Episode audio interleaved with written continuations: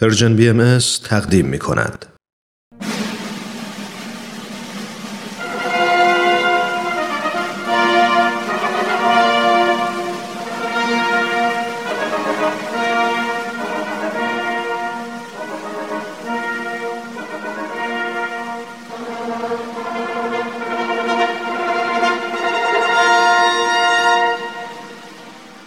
تاریخ به روایت مورخ. من کتاب تاریخ نبیل رو از ترنم دوستم گرفتم که بخونم. این کتاب یه قسمت از تاریخ ایرانه که تا حالا نشنیده بودم. کتابو که باز کردم خود نبیل که اونو نوشته شروع کرد با من حرف زدن. خیلی عجیب بود ولی خیلی هم برام جالب بود. این تاریخ یه بخش از کاری از گروه نمایش رادیو پیام دوست. تهیه کننده و کارگردان امیر یزدانی. فصل دوم.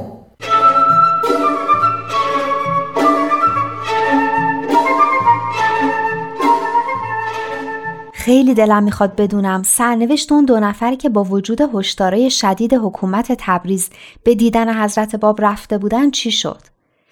ظاهرا مردم تبریز خیلی کنجکاو بودن که اون سید بابی رو که در عرض دو سه سال چنین قوقایی در سراسر ایران به پا کرده بود ببینن. آخرش هم اونقدر هیاهو کردن و برای دیدن حضرت باب سر و دست شکستن که حکومت اعلام کرد که هر کس به دیدار حضرت باب بیاد دستگیرش می‌کنیم و اموالش رو می‌گیریم و خودش رو هم حبس ابد می‌کنیم. یعنی دیگه سختگیرانه تر از این نمی‌شد. با این حال دو نفر از مؤمنین تبریز تصمیم گرفتن به دیدار حضرت باب برن. یکیشون یه تاجر مشهور بود اما اسماشون یادم رفته. اسم آن تاجر حاجی محمد تقی میلانی بود. آن نفر دیگر هم حاجی علی اسگر. ممنون جناب نبیل. الله و ابها. الله و ابها دخترم. همانطور که دیشب گفتیم این دو نفر با وجود هشدارهای حکومت و نصیحت اطرافیان که نه تنها اموال بلکه جانتان هم با این کار به خطر میافتد به دیدار حضرت باب رفتند و دستگیر شدند. حالا بقیهش رو بگی. بله همین که اینها دستگیر شدند یکی از مؤمنینی که همراه حضرت باب در زندان بود از طرف ایشان پیش معمورین آمد و گفت حضرت باب میفرمایند من خودم گفتم این دو نفر به ملاقات من بیایند. مانع ورود آنها نشوید. یعنی حضرت باب به مامورینی که ایشونو تو زندان نگه داشته بودن دستور می‌دادن؟ بله و آنها هم اطاعت می‌کردند. خود حاجی علی اسگر برای من تعریف کرد که وقتی معمورین پیغام حضرت باب را شنیدند مخالفتی نکردند و ما دو نفر را به حضور حضرت باب بردند. حضرت باب بسیار به ما محبت کردند و فرمودند این افرادی را که می‌بینید دم در ایستاده اند به اراده خود من برای جلوگیری از حجوم و قوقای مردم معمور شدهاند. ولی هیچ وقت قدرت آن را ندارند که از اشخاصی که من اراده ملاقات با آنها را دارم جلوگیری کنند. همه چیز در قبضه اقتدار حق است. هیچ چیز بی اراده او واقع نمی شود. حالا می‌فهمم که چقدر حق با شما بود. هیچ کس نمی‌تونست کاری برخلاف اراده حضرت باب انجام بده. قطعا حاجی علی اسگر برای من تعریف کرد که آن روز ما دو ساعت در حضور مبارک بودیم. وقت رفتن حضرت باب دو نگین عقیق و دو آیه به من دادند و امر کردند که بر هر نگینی آیه ای را نقش کنم و هر یک را بر حلقه ای سوار نمایم و بعد از اتمام به حضور ایشان ببرم و با نهایت تأکید به ما فرمودند هر وقت شما خواسته باشید بیایید اجازه دارید. هیچ کس نمی تواند مانع شما از این کار بشود. جالبه. اون کسی که به اونا اجازه ملاقات می‌داده خود حضرت باب بودن نه معمورین حکومتی. بله اراده ایشان بر همه چیز حاکم بود. حاجی علی اسگر تعریف می کرد که چندین مرتبه برای سوال از بعضی مسائل در مورد مأموریتی که به من داده بودند به حضور آن حضرت رفتم. هیچ کدام از مأمورین کلمه ای نگفتند و جلوگیری نکردند و حتی در مقابل چیزی هم نخواستند هفت مرتبه به حضور آن حضرت رفتم دفعه هفتم که مشرف شدم حضرت باب فرمودند شکر خدا را که عدد دیدار شما کامل شد و مشمول حمایت و عنایت الهی شدی. وقتی این را شنیدم بحت و حیرت مرا فرا گرفت. چرا؟ این که حرف عجیبی نبوده. برای اینکه این همان چیزی بود که ملا حسین بشرویهی به او گفته بودند. حاجی علی اسگر تعریف می کرد که قبل از آن وقتی همراه با ملا حسین بشرویهی از شیراز به مشهد و یزد و تبس و بشرویه می رفتم اغلب اظهار تأسف می کردم که چرا موفق نشدم در شیراز به حضور حضرت باب برسم. ملا حسین به من فرمودند از اینکه به دیدار حضرت باب مشرف نشدی ناراحت نباش. زیرا خداوند مهربان در عوض هر یک باری که نتوانسته به حضور ایشان برسی وسائلی فراهم خواهد کرد که به جای یک مرتبه هفت مرتبه مشرف شوی. وقتی بار هفتم حضرت باب آن عبارت را به من فرمودند آن وعده ملا حسین به یادم آمد و حیرت کردم که چگونه آن مجدهی که آن بزرگوار به من داده بود به حقیقت پیوست.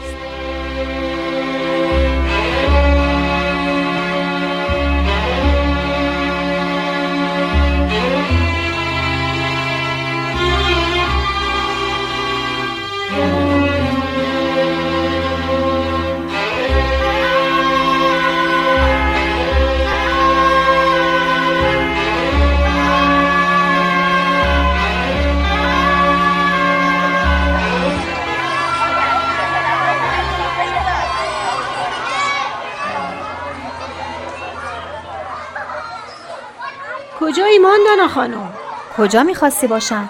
اومدم یه خورده تو آفتاب بشینم. شوفاژ کلاسمون خرابه. هممون داریم از سرما میمیریم. نه منظورم این بود که کجای تاریخی؟ پنجشنبه و جمعه چقدر پیش رفتی؟ من خب من پنجشنبه جمعه همراه حضرت باب از کلین رفتم سیاه دهان در نزدیک زنجان. از اونجا هم به تبریز. پس اون شهرهایی که حضرت باب توش توقف کردن چی؟ شهری در کار نبود. مگه ورود به شهرها رو برای حضرت باب ممنوع نکرده بودن؟ چرا؟ اما چون عده زیادی از مؤمنین و اهالی زنجان قصد داشتن برای دیدن حضرت باب به روستای سیاه دهان برن و حکومت میترسید که بلوا بشه محمد بیگ توصیه کرد که مامورا وارد زنجان بشن. پس حضرت باب آخرش وارد زنجانم شدن؟ بله و در کاروانسرای مرحوم میرزا معصوم طبیب اقامت کردند که پسرش به حضور حضرت باب رسید و ایمان آورد. حاکم زنجان چراغلی هم که به جناب حجت زنجانی ارادت داشت می‌خواست به زیارت حضرت باب بره که علمای زنجان نذاشتن. پس بین حاکمای عهد قاجار به جز منوچهر خان کسای دیگه هم بودن که برای حقیقت ارزش قائل باشن بله البته مثل بقیه قشرهای مردم که همه جور آدمی توشون بود. مثلا وقتی در اثر اصرار علمای زنجان معمورین حضرت باب رو از زنجان حرکت دادن و به میانه نزدیک تبریز رسیدن حضرت باب نامه‌ای به شاهزاده بهمن میرزای قاجار حاکم آذربایجان که برادر محمد شاه بود نوشتن و او رو به آین خودشون دعوت کردند که شاهزاده نپذیرفت. آخرش هم مورد خشم محمد شاه و حاج میرزا آقاسی قرار گرفت و به روسیه فرار کرد. اینم عاقبت کسایی که به خاطر مال و منصب چشمشون رو به روی حقیقت میبندن. این بیچارا آخرش هم دنیا رو از دست میدن هم آخرت رو بعد از میان حضرت باب رو به دستور همین بهمن میرزا به طرف تبریز حرکت دادن. داستان تبریز و جناب نبیل برام تعریف کردن. هنوز که به تبریز نرسیدیم. از میانه حضرت باب رو به میلان می‌برن. یه مدت کوتاهی هم اونجا اقامت می‌کنن. میلان؟ میلان مگه تو ایتالیا نیست؟ نه اون میلان.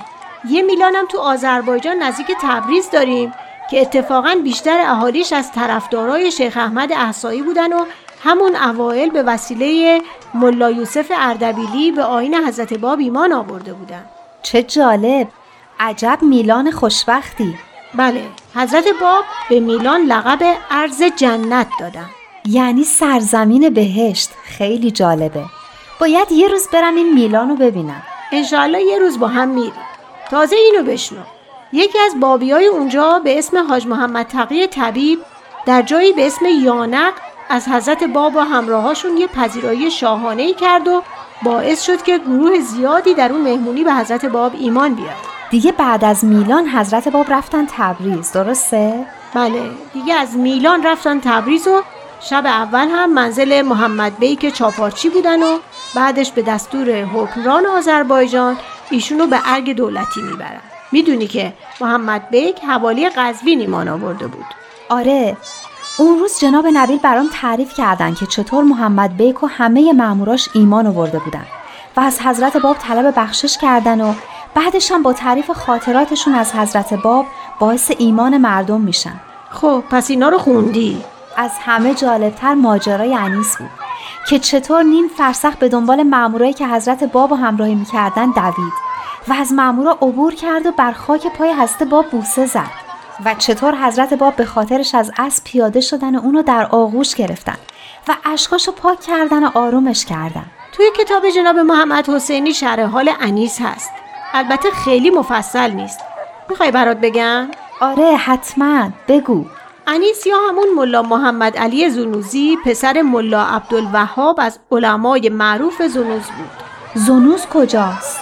زنوز روستایی در حومه مرند. وقتی ملا محمد علی دو سالش بیشتر نبود پدرش ملا عبدالوهاب فوت کرد و سید علی زنوزی یکی از علمای متدین و امین تبریز با مادرش ازدواج کرد و شد پدرخونده ملا محمد علی. ملا محمد علی بعد از تموم کردن تحصیلات ابتدایی به شاگردی پدرخوندش در اومد و از همون جوونی به علم و عبادت و زهد و تقوا مشهور شد. تا اینکه بالاخره هم به حضرت باب ایمان آورد. شرح ملاقاتش با حضرت باب هم که جناب نبیل برا تعریف کردن. بقیه ماجرا و شرح شهادتش رو هم که به موقع خودش بهش می‌رسیم.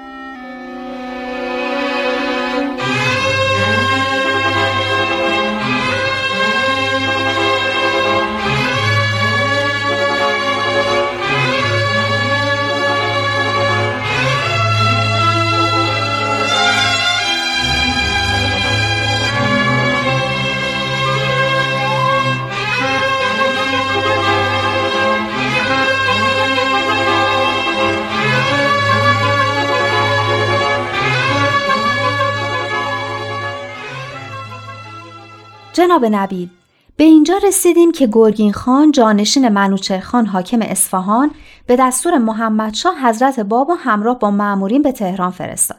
حضرت باب پس از گذشتن از شهرهایی مثل کاشان و قم و روستاهایی مثل قمرود و کنارگرد به کلین رسیدن. در اونجا نامه محمدشاه به حضرت باب رسید که بهونه آورده بود داره میره مسافرت و نمی‌تونه اون حضرت رو ببینه و فعلا ایشون به ماکو برن تا بعد. این نامه رو محمدشاه به تحریک و دستیسه حاجی میرزا آقاسی نخست وزیر و معلم سابقش نوشته بود. حضرت باب از کلین به روستای سیاه دهان و زنجان و میانه و میلان و بالاخره به تبریز رفتند. مردم تبریز برای دیدار حضرت باب که چنان نهضت و حرکتی رو در ایران ایجاد کرده بود هجوم می آوردند تا اینکه حکومت اعلام کرد هر کس حضرت باب ملاقات کنه به حبس ابد محکوم میشه و اموالش هم می‌گیرن دیشب تعریف کردین که چطور دو نفر از پیروان حضرت باب تونستن با وجود این دستور اکید به ملاقات ایشون برن. حالا تعریف می‌کنین که بعدش چی شد؟ بله حتما سید حسین یزدی که در آن زمان همراه حضرت باب بوده تعریف کرده که ده روز از ورود حضرت باب به تبریز گذشته بود و هیچ کس نمی‌دانست عاقبت کار چه می شود. هر کس چیزی می گفت. یک روز از حضور مبارک سوال کردم که آیا آن حضرت در اینجا تشریف خواهند داشت یا محل دیگری برای اقامتشان تعیین خواهد شد؟ فرمودند این سوال را در اصفهان هم از من کردی. مگر فراموش کردی که در آنجا به تو جواب دادم مدت نه ماه در جبل باسط خواهیم بود و از آنجا ما را به جبل شدید انتقال خواهند داد؟ اینایی که گفتین یعنی چی؟ جبل باسط و جبل شدید. جبل رو می‌دونم یعنی کو ولی بازم نمی‌فهمم. جبل باسط اشاره به شهر ماکوست و جبل شدید اشاره به چهریق. به حساب حروف ابجد عدد ماکو و چهریق با اعداد باسط و شدید یکیست. حالا فهمیدم. ممنون. بله سید حسین یزدی تعریف کرده که پنج روز از این سخنان گذشت و از طرف حکومت حکم صادر شد که حضرت باب را به قلعه ماکو ببرند. و من نیز در حضور آن حضرت باشم و ما را به دست علی خان ماکویی رئیس قلعه بسپارند. قلعه ماکو از صخره درست شده بود بر قله کوه قرار داشت. خود شهر ماکو هم در دامنه کوه قرار گرفته بود. صخره طوری روی شهر سایه انداخته بود که دیدن ماه در شبها برای اهالیان ممکن نبود. می‌گویند اسم ماکو هم در اصل ماهکو بوده و به همین مناسبت بر این شهر گذاشته شده است. از شهر به قلعه فقط یک راه وجود داشت. میدانی که در غرب قلعه ماکو رودخانه عرس قرار گرفته که مرز بین ایران و روسیه آن زمان بود. ببخشید این سوال شاید خیلی مسخره باشه اما من درست نمی‌دونم قلعه یعنی چی. تو بعضی روستاها هم یه جایی هست که بهش میگن قلعه. مگه قلعه مال سربازا و نظامیا نیست؟ قلعه به محوطه وسیعی می‌گویند که دور آن را دیوارهای محکم و برج و بارو ساخته و آن را محفوظ کرده باشند. البته اتاقی که حضرت باب در آن زندانی بودند نه در داشت و نه چراغ. در آن قلعه بجز حضرت باب و دو نفر از یارانشان فقط دو نگهبان وجود داشت و چهار سگ. می توانی تصور کنی که به صبح رساندن شبهای زمستان در آن سرمایه کوهستان و آن اتاق بدون در و تاریک چقدر سخت بوده است. باری رئیس قلعه در آن موقع علی خان ماکویی بود. ساکنان ماکو کرد و همه سنی و نسبت به شیعیان به خصوص علمای آنها دشمنی شدیدی داشتند. حاجی میرزا آقاسی هم برای همین فکر می‌کرد که اگه حضرت باب در ماکو باشن آینشون خاموش میشه. چون فکر می‌کرد مردم سنی مذهب اونجا تحت تاثیر حضرت باب قرار نمی‌گیرن و مثل شیعیان مجذوب حضرت نمیشن. علاوه بر آن تصور می‌کرد پیروان حضرت باب که از شیعیان هستند از ترس جان جرأت نمی‌کنند به دیدار آن حضرت بروند. اما اینها خیالاتی بیش نبود و حاجی میرزا آقاسی خیلی زود متوجه اشتباه خود شد. امر حضرت باب چنان قوت و قدرتی داشت که مردم آنجا را به کلی در مقابل خود خاضع و مطیع کرد. لطف و محبت حضرت باب چنان آن آدمهای سرکش و نادان را مجذوب خود نمود که می شود گفت به کلی ماهیتشان تغییر کرد هر یک از آنان از سخنان حضرت باب به قدر استعداد و ظرفیت خود بهره می برد و نور دانایی ظلمت نادانی او را در هم می شکست کار به جایی رسید که هر کدام سعی می کردند هر روز صبح قبل از شروع کار روزانه به هر وسیله‌ای که می‌شد آن حضرت را ملاقات کنند.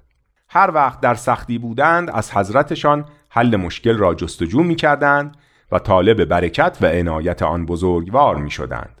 اگر دو نفر مثلا مشاجره و مخالفتی با یکدیگر داشتند و برای حل دعوا لازم بود قسمی بخورند رو به محل حضرت باب می کردند و به نام آن بزرگوار قسم می خوردند و درستی گفتار خود را به این وسیله ثابت می کردند. بیچاره حاجی میرزا آقاسی به چی دلش خوش کرده بوده؟ علی خان رئیس قلعه هرچه میکوشید تا مردم دست از این کارها بردارند موفق نمی‌شد.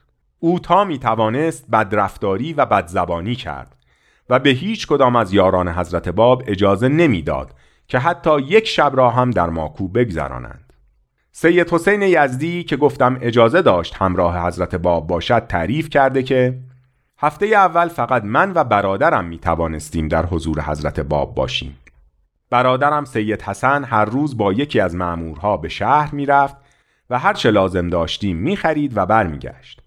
شیخ حسن زنوزی تازه برای ملاقات با حضرت باب آمده بود. اما چون شبها را نمی توانست در شهر بماند در مسجدی که خارج شهر بود زندگی می کرد. این همون شیخ حسن زنوزیه که تعریف کردین فکر می‌کرد سید کازم قائمه تا اینکه سید کازم اونو همراه خودش به ملاقات حضرت باب که هنوز نگفته بودن کی هستن برد درسته؟ مرحبا همان است راستی این شیخ حسن زنوزی با محمد علی زنوزی قوم و خیش بودن؟